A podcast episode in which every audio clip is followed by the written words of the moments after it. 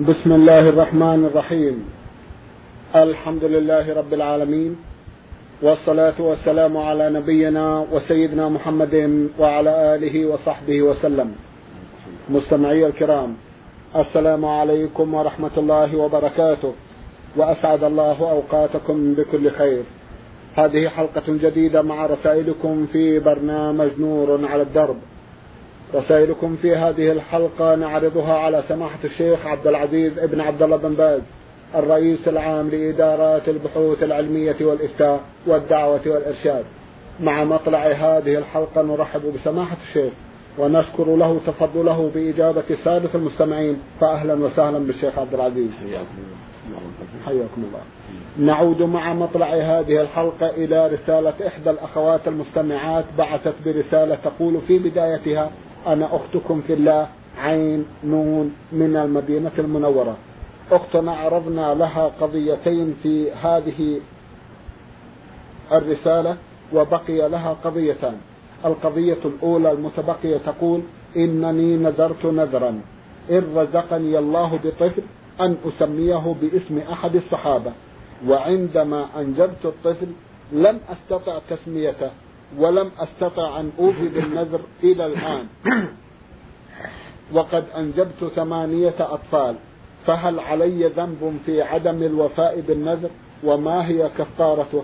علما بأن زوجي تزوج امرأة ثانية وأنجب منها وسمى الطفل بالاسم الذي أريده وقال إنه وفاء لنذري. فهل يكفي ذلك؟ جزاكم الله خيرا. بسم الله الرحمن الرحيم. الحمد لله وصلى الله وسلم على رسول الله وعلى آله وأصحابه من اهتدى بهداه. أما بعد فعليك كفارة اليمين عن نذرك ولا يكفي كون زوجك سمى لاسماء بعض الصحابة لأنك أنت الناذره فعليك كفارة اليمين وهي إطعام عشره مساكين أو كسوتهم عشرة. اما غدا واما عشاء واما للصاع من قوت البلد من تمر أو رز أو حنطة. هذا هو الواجب. أو كسوة كل واحد له قميص أو إزار رداء. عن يمينك نعم. جزاكم الله خيرا. تقول في سؤالها الأخير إذا أتى المرأة عذرها لمدة أربعة أيام ثم انقطع عنها واغتسلت لظنها أنها قد طهرت وصامت ليوم كامل وفي اليوم التالي عاودها العذر مرة أخرى فهل عليها قضاء ذلك اليوم أم لا؟ ليس عليها قضاء ذلك اليوم. إذا كان الدم ارتفع عنها ذلك اليوم ولم ترى دما إلا بعد غروب الشمس فإن ذلك فإن ذلك اليوم صومه صحيح. والدم الذي عاد عليها بعد ذلك اليوم يعتبر دم الحيض إذا كان في العدة في أيام العادة. أما كان خارج العادة يعني كانت عادتها أربعة أيام وطهرت. ثم جاءها دم بعد اليوم الخامس الذي طهرت فيه هذا في التفصيل. فإن كان كدرة أو صفرة فإنه لا عمل عليه. تصلي وتصوم وتوضأ لكل صلاة. أما إن كان دما صحيحا فإنه تابع للحيض يكون حيضا تابعا للأول. واليوم الذي فيه الطهارة يوم صحيح صومه صحيح والحمد لله.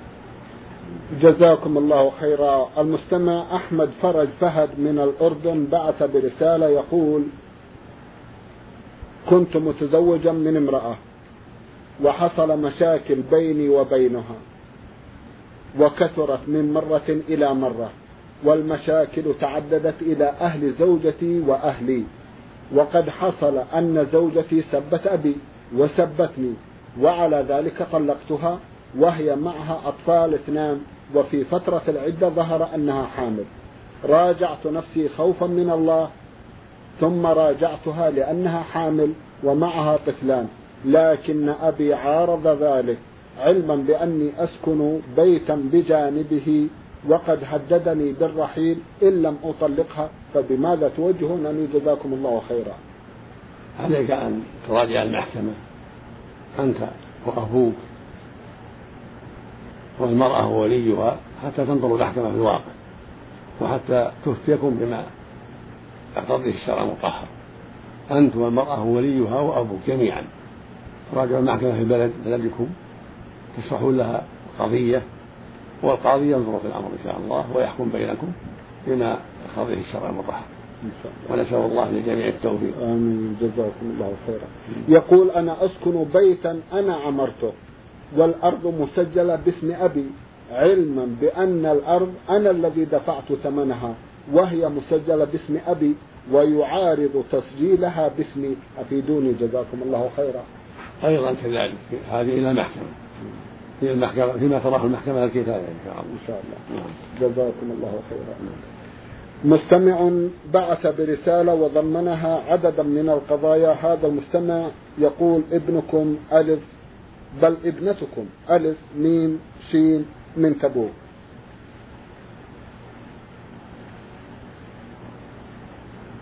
في إحدى القضايا التي بعثت بها تقول إذا المرأة لبست ملابس زوجها ثم لبست فوقها ثوبا لها أو فستان فهل ذلك جائز أو لا؟ ليس للمرأة أن تلبس لبسة الرجل لا زوجها ولا غيره في الحديث الصحيح يقول النبي صلى الله عليه وسلم لعن الله المرأة تلبس لبسة الرجل ولعن الله الرجل يلبس لبسة المرأة. الواجب عليها أن تلبس لباسها الخاص والرجل كذلك لباسه الخاص. أما أن تلبس لباسه الخاص ولو تحت ثيابها ما يجوز وهكذا الرجل ليس له يلبس لباس المرأة ولو تحت ثيابه نعم. جزاكم الله خيرا. عندي أطفال صغار وفي الليل أو حتى أثناء النهار. يطلبون مني أن أروي لهم قصة فأتخيل من عقدي قصة وأرويها لهم. فهل هذا يعتبر كذبا محرما؟ لا. أدري الله المستعان جزاكم الله خيرا. جزاكم الله خيرا. تسأل وتقول إذا كان لي مبلغ من المال وأعطيته قريبا لي على أن يتاجر به ويعطيني شيئا من الربح فهل هذا جائز؟ تقول إذا كان لدي مبلغ معين من المال ثم أعطيته قريبا لي ليتاجر به ويعطيني جزءا من الربح فهل هذا جائز؟ إذا كان الجزء جزءا مشاعا كالربع أو الخمس لا بأس تقول له اعمل فيه ولي الربع أو الخمس أو السدس هذا لا حرج فيه. هذا يسمى المضاربة أما أن يعطيك شيء معين خمس ريال كل شهر أو عشرة ريال كل شهر هذا ما يجوز. هذا ربا. أما إذا قلت أنت تعمل به والربح بيننا أنصاف أو أثلاث أو لي السدس أو الخمس ولك الباقي هذا كله لا بأس. من جامعة الملك فهد للبترول والمعادن أحد الإخوة المستمعين سمى نفسه منصور بعث برسالة وضمنها قضية يقول فيها قبل سنوات قليلة حوالي ثلاث أو أربع سنوات كنت أجهل الكثير من أحكام الصيام والعقوبات المترتبة على من خالف أحد هذه الأحكام. كنا ثلاثة إخوة بالغين. وكان إذا جاء رمضان صمنا بعض أيامه الأولى ثم أفطرنا البعض بجهل تام منا بالعقوبة الوخيمة المترتبة على الإفطار المتمثلة بالحديث الذي معنا من أفطر يوما من رمضان لم يجزئه صيام الدهر كله وإن صام الحديث قلته بالمعنى أفيدوني كيف نتصرف؟ جزاكم الله خيرا. عليكم التوبة إلى الله والندم والعلم الصادق ألا تعودوا وعليكم قضاء قضاء الأيام التي أفطرتموها كلكم. والحديث المذكور حديث ضعيف ليس بصحيح عند أهل العلم حديث مضطرب. ويكفي أن يصوم مع التوبة. من صام يوما بدل يوم كفى والحمد لله شهر بدل شهر كفى والحمد لله مع التوبة إلى الله. وأما الحديث الذي ذكره السائل من أفطر يوما غير حمدا بغير عذر لم يقضي الصوم الدهر وإن صام حديث ضعيف ذكر المحققون من أهل العلم أنه مضطرب لا يثبت. ولو صح لكان من باب الوعيد لكن من باب الوعيد والتحذير وإلا فاليوم يكفيه قال الله تعالى ومن كان مريضا أو على سفر فعدة من أيام أخرى. وهكذا من أفطر عمدا عليه عدة من أيام أخرى مع التوبة إلى الله. نعم. جزاكم الله خيرا. سماحة الشيخ لعلها مناسبة أن تتكرموا بالحديث عن كل ما ورد بشأن الوعيد سواء في القرآن الكريم أو في الأحاديث النبوية.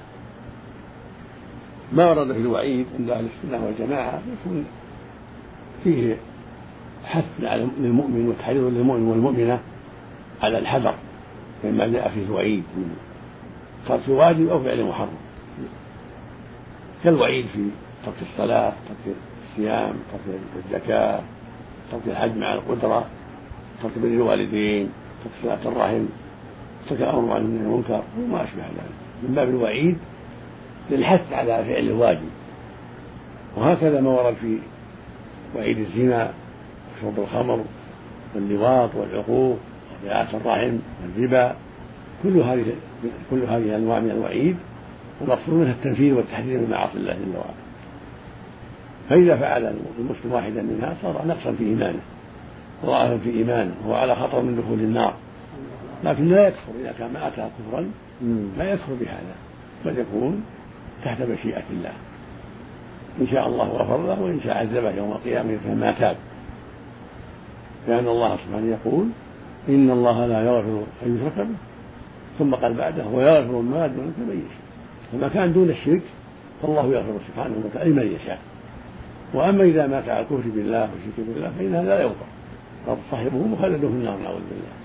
قال تعالى ولو أشركوا لحبط عنهم ما كانوا يعملون. قال سبحانه من يكفر بالإيمان فقال فقال حبط عمله وهو في الآخرة من الخاسرين. الحاصل أن المعاصي التي يفعلها الإنسان من ترك واجب أو فعل محرم إذا كانت ليست من الكفر بالله والشرك الأكبر فإنها تكون نقصا في الإيمان وضعفا في الإيمان ولا يكفر بها الإنسان كما تقول الخوارج لا. الخوارج تقول يكفر من أتى المعاصي من زنى كفر عندهم من كذب خير كفر من حق ولي كفر هذا غلط. والخوارج باطل. أهل السنة والجماعة يقولون المعصية تنقص الإيمان وتضعف الإيمان. ولا يكفرون بالذنب ولكن يقولون تحت المشيئة. إذا مات على المعصية مات على الزنا ما تاب مات وهو عاق ما تاب مات وهو يشرب الخمر ما تاب هذا تحت مشيئة ما يكون كافرا. إذا كان يعرف أنها حرام ما استحلها. يعلم أنها حرام وأنها معصية لكن غلبه الشيطان غلبه الهوى. فهذا يكون تحت مشيئة الله ويكون نقص الإيمان ضعيف الإيمان لكنه لا يكفر بذلك ولا يخلد في النار. من متى دخل النار فإنه عذب فيها ما شاء الله ثم يخرجه الله من النار بتوحيده وإسلامه الذي مات عليه. هكذا أجمع أهل السنة والجماعة رحمة الله عليه فالمعاصي تنقص الإيمان وتضعف الإيمان والطاعات تزيد الإيمان. والإيمان عند أهل السنة والجماعة يزيد وينقص يزيد بالطاعات والذكر وينقص بالغفلة والمعصية. وإذا مات الإنسان على معصية فهو تحت مشيئة الله. إن شاء الله غفر له وأدخله الجنة وإن شاء عذب على قدر المعصية من الزنا أو السرقة أو شرب الخمر أو العقوق أو غير هذا. إذا مات ولم يتب فإنه تحت مشيئة الله. إن شاء الله غفر له وعفى عنه بتوحيده وإيمانه وبالحسنات التي عنده. وإن شاء ربنا عز وجل عذبه على قدر المعاصي التي مات عليها. ثم بعد أن يطهر ويمحص في النار. المدة التي يكتبها الله عليه. بعد هذا يخرج من النار إلى الجنة بسبب التوحيد مات عليه والإسلام الذي مات عليه. هذا قول أهل الحق قول أهل السنة والجماعة. خلافا للخوارج والمعتزلة ومن سار على نهجهم فإنهم قد خالفوا الحق. الصواب قول أهل السنة والجماعة. أن المعصية لا تخرج من الإسلام ولا تجب الخروج من النار إذا كان صاحبها مسلما موحدا ولكن أتى بعض المعاصي الزنا أو شرب الخمر أو العقوق أو الربا ولم يستحل ذلك يرى أنه عاصي ما استحله يرى أنه عاصي وأنه ظالم لنفسه. لكنه غلبه الهوى والشيطان. هذا تحت مشيئة الله. يعفى عنه إذا مات على توحيد الله. قد يكون له حسنات عظيمة. صدقات. أشياء من الخير. فيغفر الله له بذلك. وقد يعذب على قدر المعاصي. التي مات عليها وهو مسلم. ثم يخرجه الله بعد التعذيب والتمهيد إلى الجنة.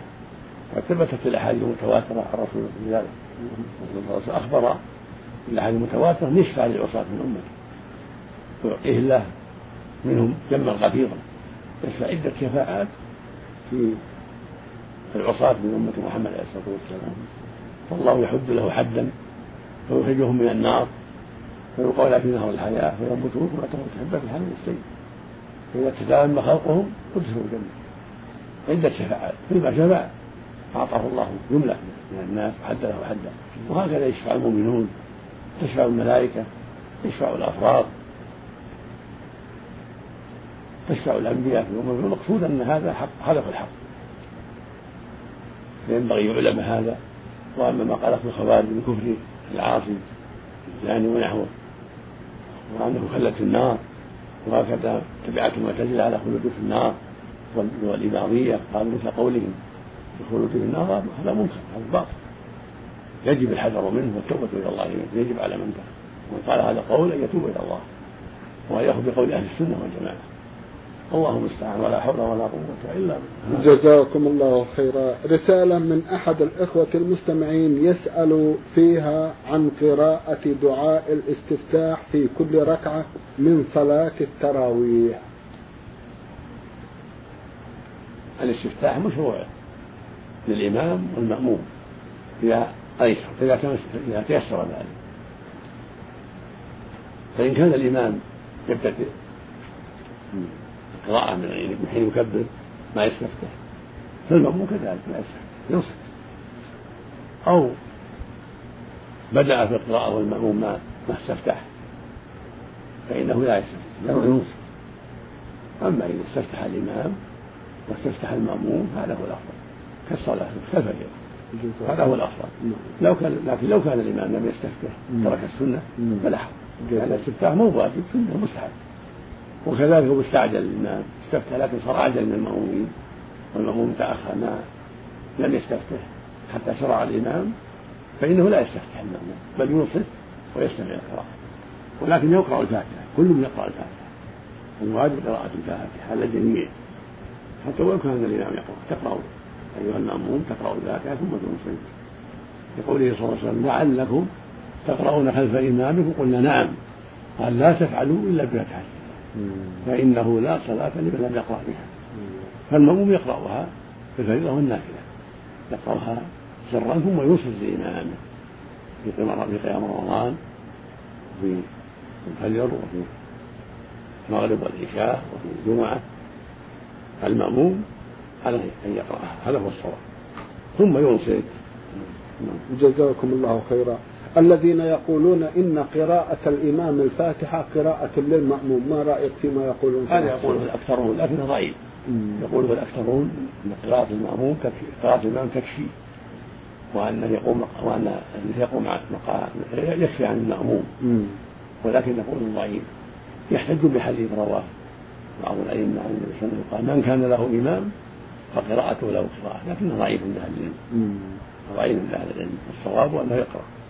لقوله صلى الله عليه وسلم لا صلاة لمن لم يقرأ بالفاتحة ولقوله صلى الله عليه وسلم لعلكم تقرؤون خلف إمامكم قلنا قلنا نعم. قال لا تفعلوا إلا بفتحة فإنه لا صلاة لمن لم يقرأ بها. فالمؤمن يقرأ بها. لكن لو فاتته يعني نسي ولم يقرأ أو جهل يحسب أنه لا قراءة عليه صلاته صحيحة. الحمد لله. أو ما جاء له الإمام راكع نعم. أجزأت الركعة على الصحيح. نعم. لأن في حق الإمام أسهل في حق المأموم أسهل. لكن في حق الإمام والمنفرد ركن لا بد منه.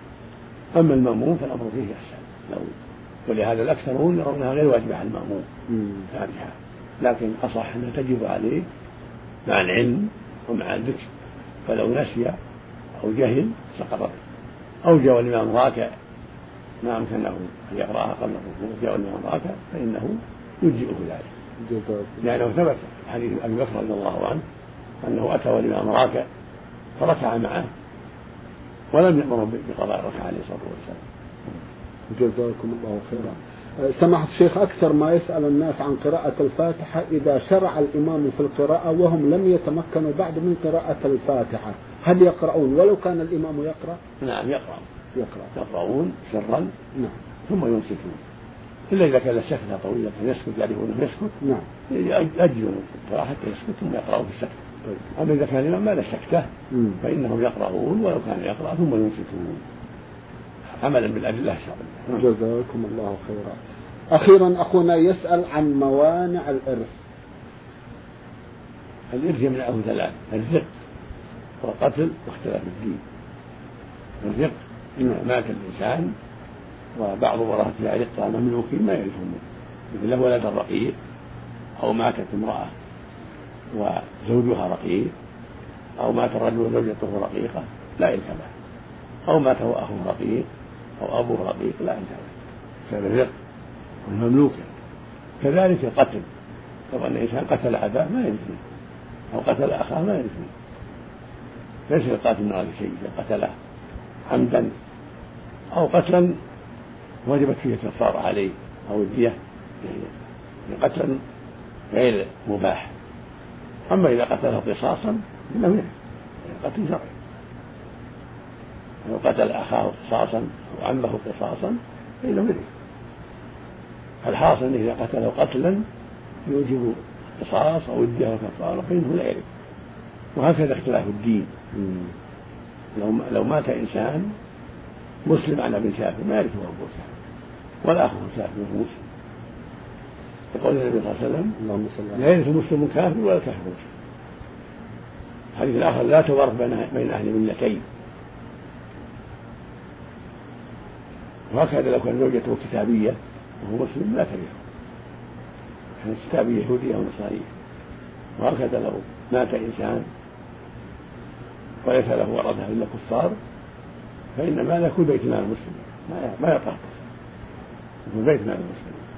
فإن كان له قريب مسلم ولو بن عم بعيد فإنه يعطى الإرث ولا يعطاها أبوه القريب ولا أخوه إذا كان على غير دين.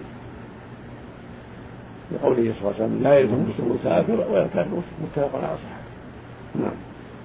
جزاكم الله خيرا. المستمع علي محمد سعيد عباس سوداني مقيم في عرعر حين كتب الرسالة يسأل ويقول عندنا في السودان عادات وتقاليد.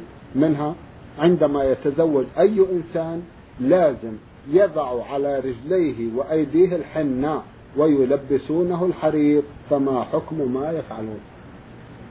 الحناء من صفات النساء ينبغي ألا يفعله الرجل لأنه تشبه بالنساء لكن إذا كان في بلد يفعله الرجال دون النساء لا يكون تشبه إذا كان في بلد من عادتهم تعاطي الحنة في رجليه أو في يديه لأسباب تقتضي ذلك مما علاج مرض أو أسباب اقتضاء الحنة ليس قصده التشبه بالنساء العلة. هذا لا يكون من باب التشبه. أو كانت العادة عندهم يفعله الرجال في بعض الأوقات والنساء لا يفعلن ليس من بني النساء ومن بني الرجال. هذا يكون عادة خاصة لأهل البلد. أما المعروف عندنا فالحنة من خصائص النساء. نعم. لا يجوز فعله للرجال لأن تشبه بالنساء لكن لو وجد بلد انعكس فيها الأمر نعم. صار الحنة للرجل في يده أو في رجله رأسه والنساء لا يتعاطين ذلك فالأظهر أنه لا يكون بالتشبه لأنه من خصائص الرجال حينئذ في تلك البلد نعم. وهكذا مسألة الحرير يجب أن يحذره المؤمن لأنه من خصائص النساء لا يتشبه بالنساء. الرسول صلى الله عليه وسلم نهى عن لبس الحرير للرجال وقال من لبسه في الدنيا لم يلبسه في الآخرة. فهو حل الذهب والحرير لناس أمته وحرم على ذكورهم هكذا قال صلى الله عليه وسلم. فالمقصود أن الحرير من خصائص النساء. أحله الله للنساء للتجمل أما الرجل فليس له لبس الحرير إلا الشيء القليل موضع إصبعين أو ثلاث أو أربع. هذا جاء بالحديث مستثنى. نعم. شيء قليل مثل زرار مثل في خاطبه خط كشق أو يكف به طرف الثوب. نعم. أو ما أشبه. الشيء القليل الذي لا يزيد عن إصبعين أو ثلاثة أو يعني عن محل إصبعين أو ثلاثة أو نعم. جزاكم الله خيرا. إذا وجد في بلد ما أن الحنة مشترك بين النساء والرجال فما الحكم؟ أذكرتم والله هذا غير عندي ينبغي يتجنب الرجل؟ له لأن هذا موجود في بعض الرجال يختص بالنساء. وإن يتجنبه الرجل هذا من باب الحيطه أما الحكم بالتحريم الله أعلم.